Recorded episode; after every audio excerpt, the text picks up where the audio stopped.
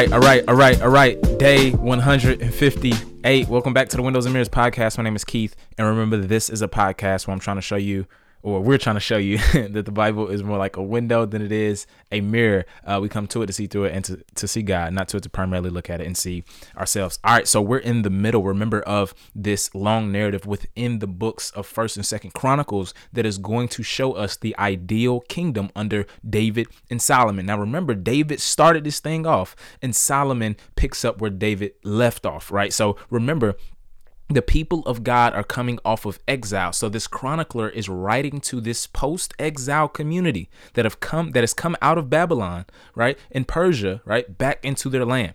And he wants to instill this hope for in, them and this longing in them for this future king from David and Solomon's line, right? So we we have here Solomon um making the preparation and the dedication of the temple. Now, he does this by bringing the Ark of the Covenant. The Ark of the Covenant was this small structure with the uh, uh, Ten Commandments basically uh, inside of it, and it represented the presence of God on earth and his throne on earth as well. So he's bringing that bad boy to the temple. Now, what's interesting about this narrative, rather than what uh, we see in First Kings, remember this is some of the same stories just told in different ways from a different perspective, is that he's going to spend way more time here talking about the dedication of the temple than the actual building of the temple itself. Why? Because the meaning and significance was most important for the hearers of this text. And the meaning and significance is most important for the hearers of this podcast right now, right? Like it is it is the same idea here. And what he's trying to show, one, is that all Israel is present for this. So he's trying to show like, hey, all Israel was here for the building of the first temple, guys. It should be here for the uh, building of the second temple. But also, he's just trying to show um, that the idea that the Lord uh, filled this temple in the context of this great celebration. So he's going to talk about all the, the, the, actual feast of booths or the feast of shelters is actually going on at this time as well.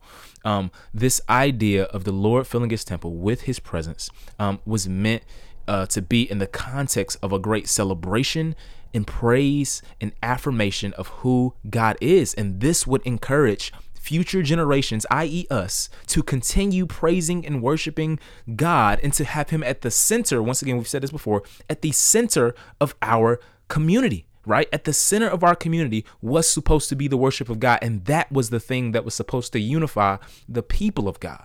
And he is trying to beat this thing. He's trying to beat this thing into their heads uh, in this text.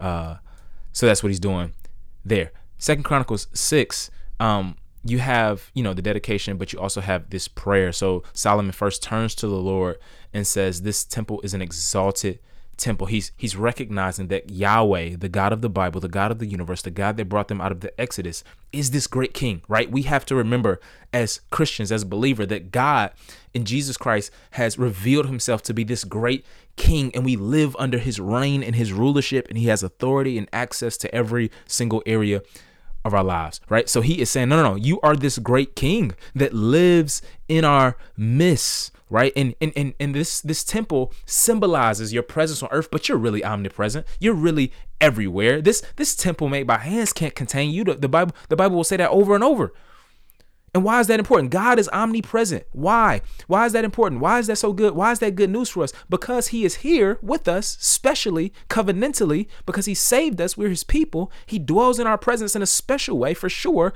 but he's everywhere. So we can have confidence that the future is not something scary because God is already in the future. He's already there. He's already present. So so we don't have nothing to fear. We don't have anything to fear because God's presence is there as it is here.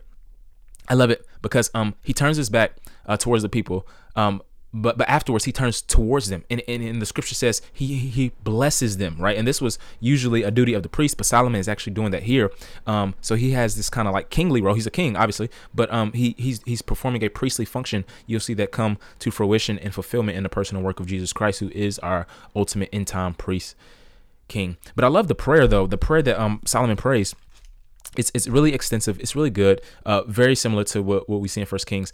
Um, but but what's amazing to me is uh just some of the things he talks about. Uh, one of the things that that would be dope though, a really good practice. Go through the Bible, get you a highlighter or a pen if you use a physical Bible, um, and circle and highlight uh, all the prayers of God's people throughout history, and you'll find, man, that many of their concerns, many of their questions, and many of their uh, um, anxieties are very much parallel to our concerns, questions, and anxieties. Right? The more things change, the more they stay the same. But again, uh, as I read about this, he, he talks about forgiveness. One of the things he, he continually talks about is forgiveness. And I love it because um, he, he, talks about forgiveness in the context of his own kingship and in the context of the temple. So the temple had the sacrifices, the Day of Atonement, uh, all the ritual sacrifices. We can read about that in Leviticus 1 through 4, um, all the way actually up to 16 as well. Um, but he the, the king is the one who is talking about forgiveness right this this this king goes before the lord uh, and intercedes on behalf of his people so they can be forgiven and i love what paul says in 1 corinthians 15 when he's talking about the gospel he's going to say no no no like Christ died for our sins in accordance with the scripture. So, in other words, the King, Christ, who is the King, the Christos, the Messianic ruler from the line of David, he is the one who died for our sins. So, you see, even there, the King uh, bringing about this forgiveness for his people. Um, it's so good though. Uh, but because it just reminds us of the character of God, right? Like God is is is more willing to forgive sin than we are to commit sin, right? We have to remember that basic tenet and facet of the gospel that we overlook and forget until we really need it, right? Like forgiveness isn't sweet until we actually need the idea, actually need real, true uh, forgiveness. And so he talks about that here. He talks about the idea of prayer itself, right? You will pray in the direction of the temple um, because uh, that's where God dwelt on earth. And the Lord will hear. The Lord will hear from heaven and answer his people. Subsequently, fire comes down. Second Chronicles 7. Fire comes down, consumes the sacrifices after Solomon's prayer, showing that the Lord uh, um, validated this actual uh, temple. Um, he, uh, he divinely attested to this being his temple, uh, to where his presence dwelt and fire coming down is something that happens all throughout the bible um uh to, to for god to validate uh his his the priestly ministry you think about that in uh uh, Leviticus, you think about uh, the fire coming down in the theophany in Genesis, you think about uh, so many other places, Exodus, wilderness. Um, but what's interesting here too is this uh, double attestation of the actual temple. So in five, chapter five, he's going to talk about the cloud, and then in chapter seven, he's going to talk about this fire coming down right? Interesting because remember Israel was led by a pillar of cloud by day and a fire by night. So it's the same same God working all throughout history, and you have this double uh, divine attest- attestation of the actual temple. Um, but also you think about the gospel of Mark, right? Mark 1 11 and then Mark 9 7, you're going to have the Lord say, This is my beloved son of whom I'm well pleased. You have that double divine attestation as well. And so you see the Lord uh, accepting this temple as his uh, place where he'll dwell with his people uh, to ignite his saving reign over his people. Uh, Second Chronicles 7 14, the famous uh, blessing box verse, especially if you live in America. If they would humble themselves, pray and seek my face and turn from their evil ways, then I will hear from heaven, forgive their sin, and heal their land. So this verse is usually taken out of context. Um, but but it's just saying that like, hey, if the people of God at this time, who was Israel, uh, would would, would repent, would, would turn from their sins, um, they would be brought back into the land and restored. And so you see even the chronicler who's writing to this post-exile community, showing that repentance and humility is a way we seek the Lord, and that should be an ongoing part of the uh, life of the people of God, even after exile. Like repentance and humility before Him is a way we express uh, faith uh, in Him. So He's trying to bring that out here. Uh, I love it though because um again, if you read Ezra and Nehemiah, they rebuild the temple. Uh, um, they're done around 516 BC. So remember, Solomon built the first temple. This is what he's telling us about. But it was to ignite and inspire them to build this second temple. The second temple in Ezra Nehemiah, fire does not come down. Fire came down here. All right, fire does not come down there. Why is that important? Because they the, the the full and final restoration that God had promised his people had not taken place. We said this before. It takes place at Pentecost, right? The tongues, the flaming fire, uh, the the tongues comes down on the people. God's presence descends, and that building of the temple um, that Jesus builds through his Holy Spirit that he gives to his people. Jesus as the greater Solomon, right? God attests that this is the actual restoration that God's people have been longing for after the exile right? This was the restoration they needed. They needed the death and resurrection of the Savior King Jesus. And that was the final restoration of God's people, his holy temple, uh, holy temple dwelling where he dwelt among his people. Now, 20 years, his palace, uh, 2 Chronicles 8 will say, and the temple are built, it's complete. He is not just extremely wise and smart, but he's even skilled with his hands. He goes and puts his hands to other projects as well. At the end of chapter 8, you see to it, he sees to it that uh, public worship, right, is established among God's people as well.